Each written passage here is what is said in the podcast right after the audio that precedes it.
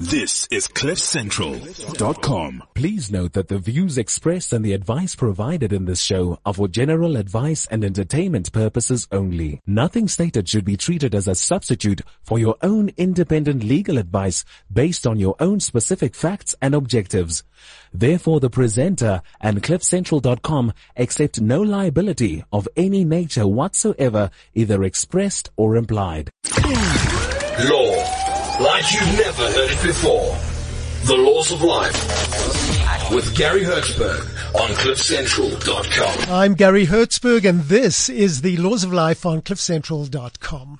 Today live in studio we have the fabulous Andrew Levy, specialist labor law consultant from andrewlevy.co.za.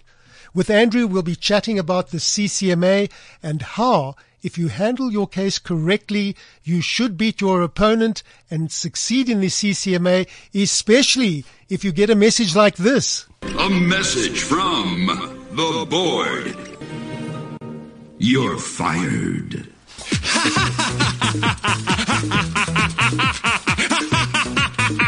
You're fired! You're fired! You're fired! You're fired! You're fired! You're fired!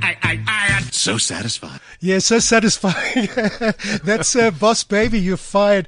It's really so satisfying when you take your opponent to the CCMA and you get their ass kicked. However, so many winning cases are lost in the CCMA because they botched generally due to lack of practical knowledge on the part of the litigant. I've seen it a hundred times. Andrew, apart from being the specialist labor law consultant that he is, he served as both arbitrator and commissioner uh, and has all the practical answers necessary to win your case. A big, very warm welcome to you, Andrew Levy. Thank you, Gary. Always good to be with you. Uh, you served as both arbitrator and commissioner in the CCMA. Yes, I was a senior commissioner for a period of time. Prior to that, I was on the private arbitration panel of uh, uh, the first arbitration body in this country called IMSA. Subsequent to all of that, I was a panelist on the arbitration panel of a body called Tokiso. Mm-hmm. So, um, yes, I've done. And, and equally, I've uh, um, argued and presented cases in uh, arbitration at the CCMA and at private arbitration. Um, and I spend a lot of time uh, advising clients or people who will be arguing the case how, in fact, they should uh, prepare and argue their case in terms of uh, uh getting the answer that they want or the answer that they deserve. You've also obviously seen so many cases that are winnable uh, or should have been won that are messed up lack of evidence, lack of this, lack of presentation skills, and you are teaching the public constantly how to uh, develop those skills. Well, we try, Gary. Um, and uh, there there are many sort of basic rules and, and, and just straightforward things which you might label as courtcraft, which any lawyer or any uh, litigating attorney would, would know and would understand. Unfortunately, the public don't always do that. And when I say the public, this includes employers and employees, mm. and it includes trade unions as well. And you know, it's the same as uh, a football or a rugby match or a netball match. Um, you know, when you lose, it's because the ref was blind and he'd been bribed by the other side and they poisoned your food the night before. Um, it's always something other than that the other team were actually better than you were. Mm. Um, better prepared, very often. Well, that's what it comes down to. Better yeah. prepared and understanding the ins and outs that much better. So you blame the ref, you blame the arbitrator, but they've got thick skins. That's what they're there for, and uh, that's fine. Uh, but if you find yourself there again, um, then you, you want to do better. Then you should start looking at these kinds of things. Mm.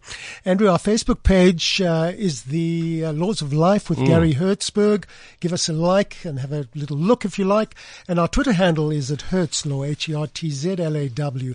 Now, we're very proudly in association with Legal Talk South Africa, with their membership of 193,000. Yes. And people are posting left, right and center constantly especially about labor issues. And there's a constant stream of questions asked by mem- by these very members on the CCMA. So what I've done, Andrew, I've taken one or two of them and let's fire them at you and see uh, how we deal with them. Okay, great. The, the first one comes from Deborah. She says, is the CCMA any good? We want to open a case of unfair dismissal. And then she got a reply from Percy. He says it is fair, but get all your proof ready because no proof, no case And then Carl uh, Kafu says, is good if you know your story. You need substantial facts to win. Rumors and allegations without facts may weaken your case. Uh, how do well, we deal uh, with this? Yeah, well, uh, you know, uh, they should be sitting in this chair rather than me because they've gone right to the heart of the matter. Is the CCMA any good? Uh, obviously, if you lose your case, it's no good at all. Yes. Um, but uh, you know, in any case, uh, there's one side that tends to be stronger than the other. Um, to come back to where we are, if if you're an employee um, and you feel you've been unfairly dismissed, then you should go to the CCMA. But the one thing you must never do is to fall in love with your own case. Now, that is a fatal flaw. Um, and the minute you fall in love with your own case, you can see no wrong, you can see no weakness, you can see nothing there other than this gross unfairness that happened to you, uh, and you've now got to right that wrong. And unless you are able to look at your case in a neutral way and evaluate it, um, as your boss may have evaluated, and indeed as the commissioner will evaluate it, looking at your weak points, then in fact you should not be surprised because maybe you deserve to be dismissed. Now, the thing that we distill out of this is spend twice as much time looking at the weaknesses of your case uh, rather than looking at the strengths. You know the strengths. The strengths are easy, but the attack will never come on your strengths. The attack will come at your weak points. And if you are so in love with your case that you don't look at your weak points, you are actually going to be completely unclothed, completely naked there. Give us some examples of that, Andrew, where people don't look at the weakness. Where is the weakness? Well, the weakness can be in many areas. So, for example, you could have a fatal weakness in that there is a company policy dealing with this particular issue. And what you did was you ignored the policy. The policy says that you can't take things out the front door unless you've got a gate pass. You did not have a gate pass. You've got nowhere to go. Um, uh, another example uh, of a fatal weakness could be, for example, um, you do something which is against the safety uh, requirements of the circumstance. Well, you know, once again, that becomes totally uh, beyond any argument.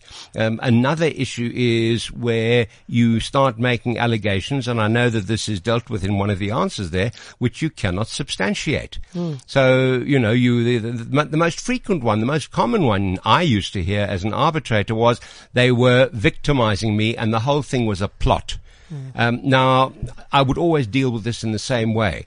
Um, and, and I'd covered my judgment by saying, um, and finally, um, when I was closing the arbitration, I said to um, the uh, union or the employee, anything else you want to tell me? Yes, it was a plot. I was victimized. They were out to get me. And I'd write in my uh, finding, um, after closing arguments, the uh, uh, the applicant said it was a plot, and management conspired to dismiss him. Um, this was never raised in the hearing. It was not raised in the arbitration. I was given no evidence. It didn't feature in the opening or the closing arguments.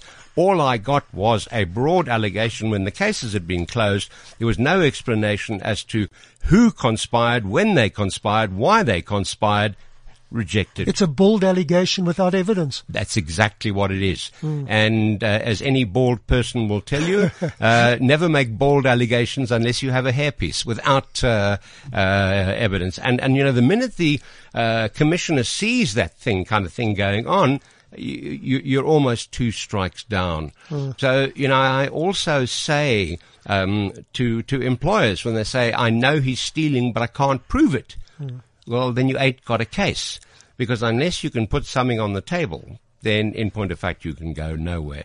Don't fall in love with your case. Don't get blinded or sidetracked by this deep sense of uh, um, unfairness which you are, are feeling because you were fired. Rather say, okay, it was unfair, but I know because I thought about it that the boss is going to say this, this, this, and this. What are my counter arguments to that? How am I going to deal with that? And the other thing that you should be saying along the same lines is remember you're not trying to persuade your boss um, on the point. Your boss has already thought about it and he's decided you need to be out of there. You're trying to persuade the commissioner. Yes. So you've got to give the commissioner um, enough to make that person comfortable, uh, so that she or, or he uh, is going to favour your version. Andrew, one of the questions I often get asked is, should I settle and when should I settle and when should I fight? And a lot of people, this is the second question, a lot of people go to the CCMA hoping they'll get a settlement when they got no case. But we'll come to that. Let's talk about when do I settle and when do I fight? Okay. Obviously, the situation can be looked at from the employer's perspective and the employee's perspective. Let's look at it from the employer's perspective for a moment. Um, you know, fighting a case in the CCMA is going to tie up the employer in time and expense. He may well have to get lawyers involved. He may have to go to labor law experts. He's going to have to take a day out of work to, to go there. He's going to have to bring his witnesses. At the end of the day, he may still lose the case. So when do you settle if you're an employer, if you've got a weak case? Uh, which you're unlikely to win. If the cost of winning is um, so great that it's just a business decision. It's cheaper to pay three months than it is to, to fight that. This, But doesn't uh, the employee case. know that, Andrew? He knows that the employer doesn't want to come to court, doesn't want to get an attorney, so he's going to push for a settlement. Well, he, yeah. well, well, that's a different question, as you said, and and uh, uh, the employee employee may think that, but he doesn't know that because the employer will frequently turn around and say, "No, I'm going the distance. I did this right. This is the way to go. It's a matter of principle." And the minute a lawyer hears it's a matter of principle, they hear the distant chime of tinkling cash registers, uh, and you know we'll fight it come what may. we'll the fight world- until your money runs E- out. Exactly. Yeah. The world needs to know this person is a liar and a cheat and a thief, and uh, we're not going to stomach that. So it's by no means given. The other thing employers will do sometimes, and maybe it's uh, not such a nice thing to do, they'll they'll, they'll decide that uh, you know Joe Schmo is really actually a nasty person. We don't want him here. We'll fire him. We know it's an unfair dismissal, uh, but we'll settle at the CCMA or before. So yeah, we're I've pay three that. months, Yeah. uh, and and let's get cheap at the price. Well, you know, one sometimes feels bad about that um, because here, uh, you know, this person's been got rid of and the employer's paid out. Well, maybe the counter argument to that is, well, if that's what the employee settled for, those are his damages. Hmm. If that's what the CCMA would have given, justice has been done. But the employer will not by any means always agree. Now, from the employee's point of view, when should you settle? Now, there is a very strong belief that you will always face an employer who would rather settle than fight. That you will always find a commissioner who will favor you. None of that is true. I mean, uh, some employees and some unions, uh, and, and one of them said this to me once, CCMA, uh, stands for come and collect money always. okay. Um, well, it, it doesn't by any means. Um, but if you're the employee, you need to weigh a couple of things. Firstly, if you've got a, a bad case, you're going to lose. Uh, and you don't necessarily want it on record that you were dismissed for stealing. Um, equally, as an employee, um, you are going to go have to go and get a new job. Now, as long as you're fighting this case, it is really working on your mind. You can't focus on. I mean, litigation is the worst thing in the world. You know, there- there- everybody says there's an ancient Chinese curse. May you live in interesting times. Nonsense. It's actually lovely to live in interesting times. The real ancient Chinese curse is may your life be filled with lawyers. I mean, it doesn't doesn't get worse than that. No. No. Um, so you can't focus on your life. Everything is sub, uh, second to this. You've got to go out and get a job. And of course, remember, um, as long as the employer uh, believes you're going to fight this thing, his tactic is to delay it because he knows you're running out of money. And the more desperate you become, the more or the cheaper his settlement is going to be. Um, so, you know, if you're going to get branded a thief, you know, maybe you don't want that. If it's going to stop you moving on, maybe you don't want that. Um, and if the next employer says, why did you leave your last job? Uh, and you lie about it. No, I left because I wanted to improve myself or whatever. Uh, the employer's going to check the reference. And if he finds that you were dismissed, he'll never ever employ you. Now, under- Sorry, can a new prospect, a prospective employer ask you as an employee, have you been to the CCMA before? Are they entitled to ask you that? Yeah, you know, Gary, that's an interesting one. Um, they can, and, and the, the answer is yes, they can. Um, but this is an interesting point because, and it's a legal point because the question itself is never, never where the discrimination occurs. It's what you do with the answer. So if, in point of fact, I ask you, have been, you been to the CCMA before and you say, yes, I have, and I don't hire you.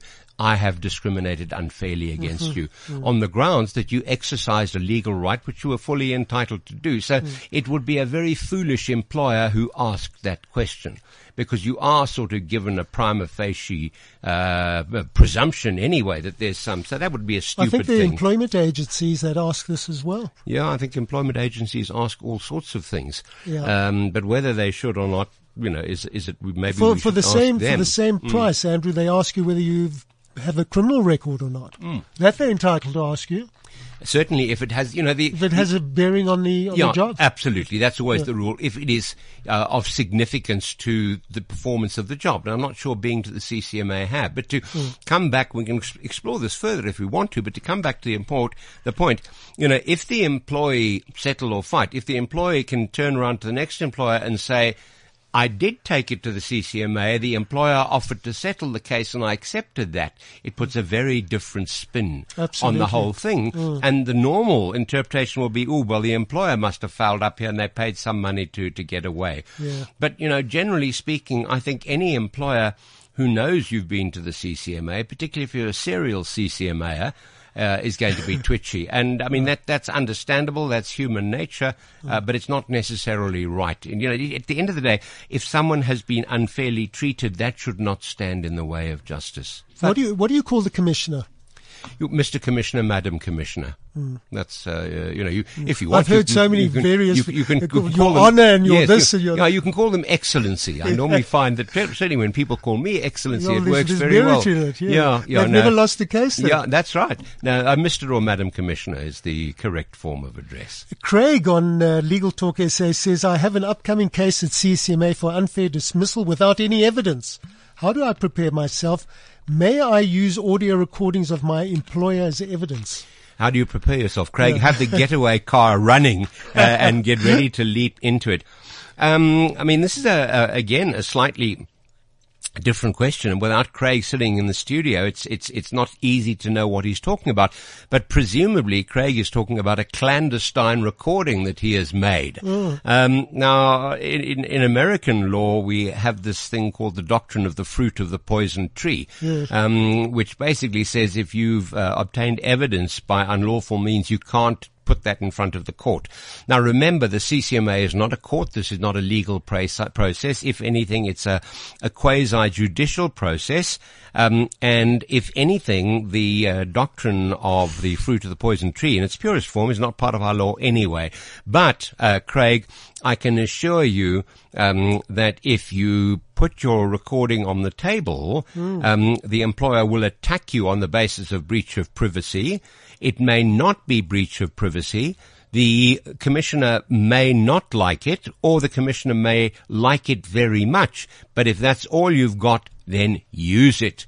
Um, and you know, I would make the general observation when it comes to evidence: use what you've got if it's the best evidence you've got. If you start putting bad stuff on the table, let's assume, Craig, that your uh, recording is is bad, and all you've got really is background noise of a motorbike going past and a low-flying helicopter and uh, screams of joy coming from the office next door, and everything is uh, indistinct.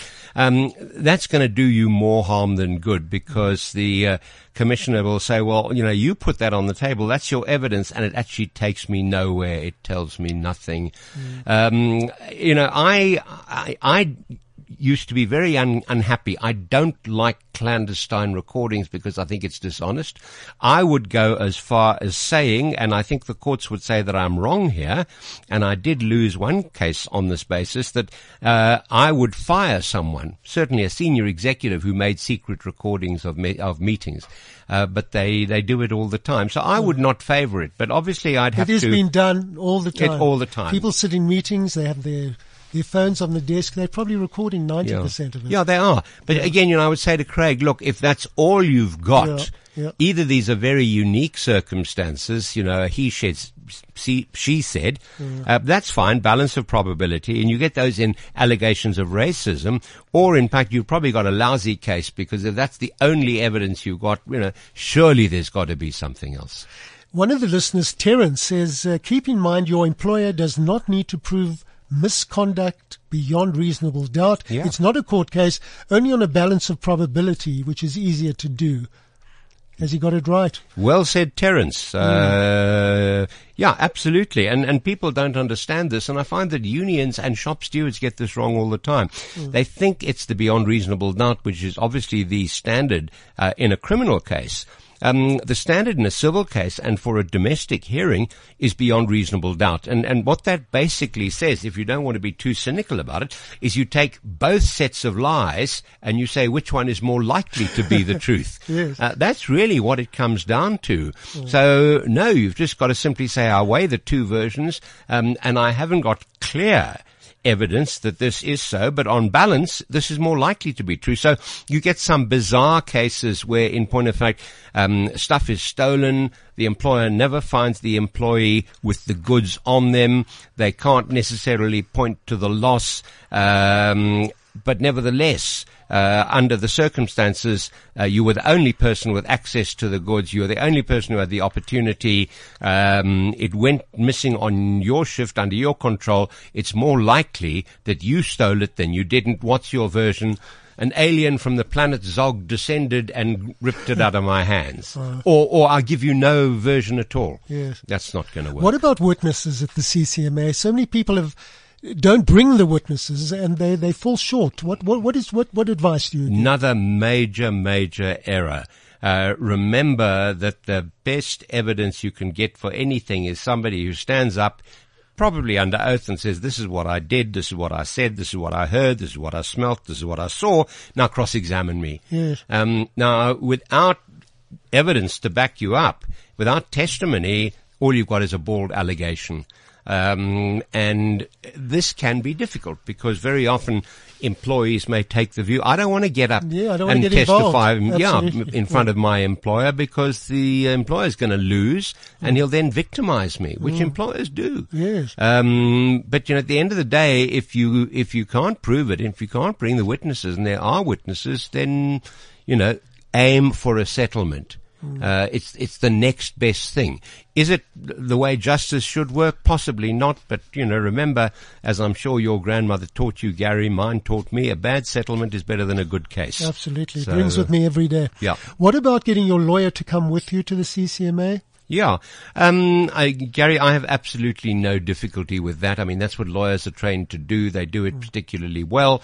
Um, most commissioners do not like it uh, because they find that uh, lawyers become very formal. Um, they may take very small and very technical points. They may even have a, uh, a view themselves that they are not lawyers, and most of them are not lawyers, and they might feel intimidated um, and and that may count against them, but not necessarily. Uh, I would say if your case is complex, if it's difficult, if it involves um, constitutional values such as unfair discrimination, such as racism, uh, if there is, for example, conflicting case law on it. Uh, etc., then it may not be a bad thing to take a lawyer. But do understand that if, if um, you want to bring a lawyer, then the other side should be entitled to, and the commissioner will normally rule that way.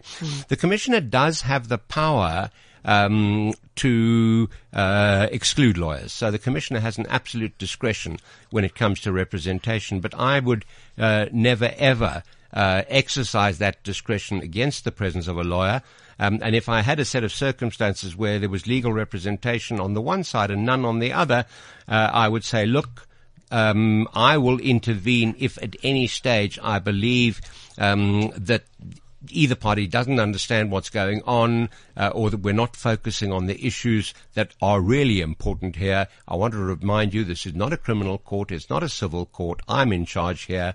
Uh, we'll do it my way. I did it sideways. uh, and um, I won't interfere provided you remi- remember we're trying to answer the question what happened in this case so we can decide what to do. Many people don't know how to cross-examine. There's a skill to it. Many lawyers don't have the skill. Yeah. If you don't have the skill, my advice always is write down some questions in advance, have it in front of you in case you get stage fright, and uh, you'll have them. Always, always, Yeah. Gary. You know, it's it's one of these uh, practice, practice, prepare, prepare, and you'll be okay. And the writing down of questions is part of looking for the weaknesses of your case, but also saying, how am I going to persuade the commissioner Hmm. that mine is the right one. Now, you know, what does the other party usually do? It tries to gloss over its weaknesses. It doesn't lead evidence in the area where it's weak. That's where you leap in with cross-examination. Now, the issue with cross-examination is it a science, is it art? It's a bit of both.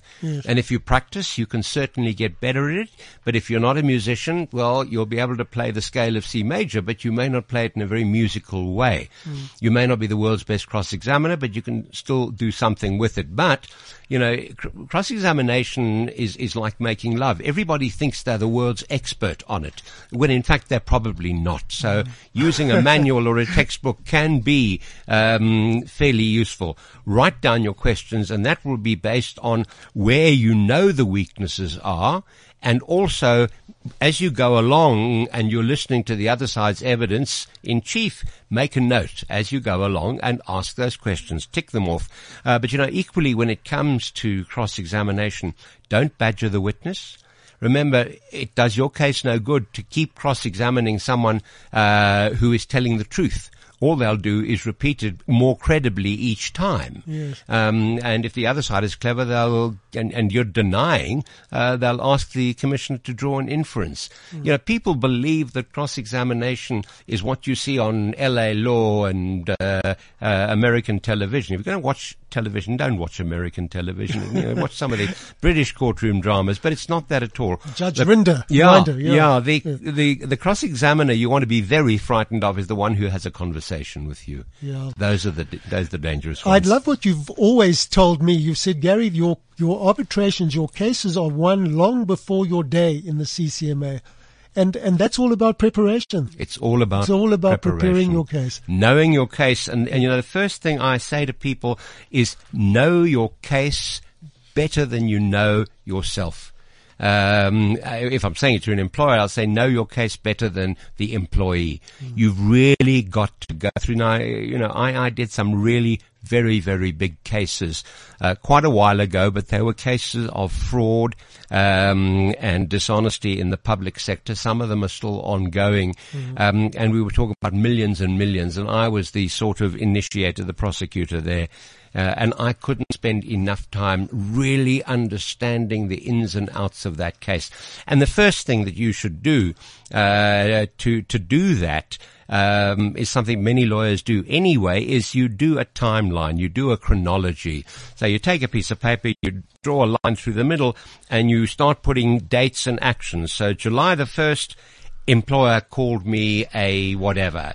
Uh, July the 13th, employer called me to a hearing. Uh, July 14th, employer said you're fired. So you now have the sequence in which things go and normally run your things in your sequence, sequence. Then you start putting your bundle of documents together. So in point of fact, you say, well, okay, how am I going to show that? What documentary evidence have I got? And you write, put down notification to attend hearing. I know the employer didn't follow his procedure. Table the procedure in your bundle of documents. What witnesses have I got to tell the story? So assemble the timeline, tell your story in the order that it happened, back it up with the witnesses who will testify to that point, back it up with the documentation that speaks to that point, and you're putting something on the table which the commissioner can understand and stick to the simple facts that, in point of fact, are going to count. So, for example, it's extremely irrelevant that three years ago the employer did this to someone else.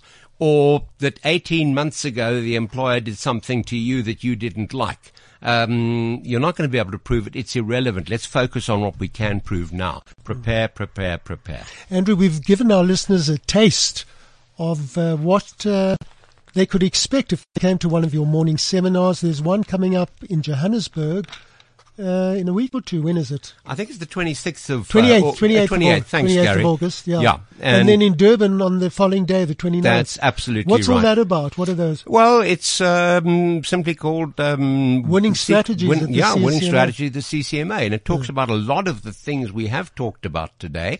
It talks about some other things, like for example, my uh, uh, famous, or if it's not famous, soon to be famous, the commissioner is a sheep theory, um, which is very important. So, what I'm really going to do is to turn around, and it's not limited to employers. They tend to be my audience because they got more money than employees. But if you're an employee and you've got a big case coming up, well, make the investment. Um, but it's going to try and say to you, this is everything I know about winning a case at the CCMA. Uh, and after this, you will be in a better position. Unfortunately, um, like the uh, uh, the little uh, caveat and indemnity at the beginning of the show, I can't, can't guarantee, guarantee it, yeah. and neither Gareth Cliff nor Garry Hertzberg uh, can be sued if you lose the case, nor myself. But we can give you a much much better chance. Yeah. That's for sure. Absolutely. You've been listening to the wonderful Andrew Levy. Uh, many thanks for making your way here, Andrew. We always love having you around. And to our listeners, thank you for listening. Until next Tuesday, cheers. This is CliffCentral.com.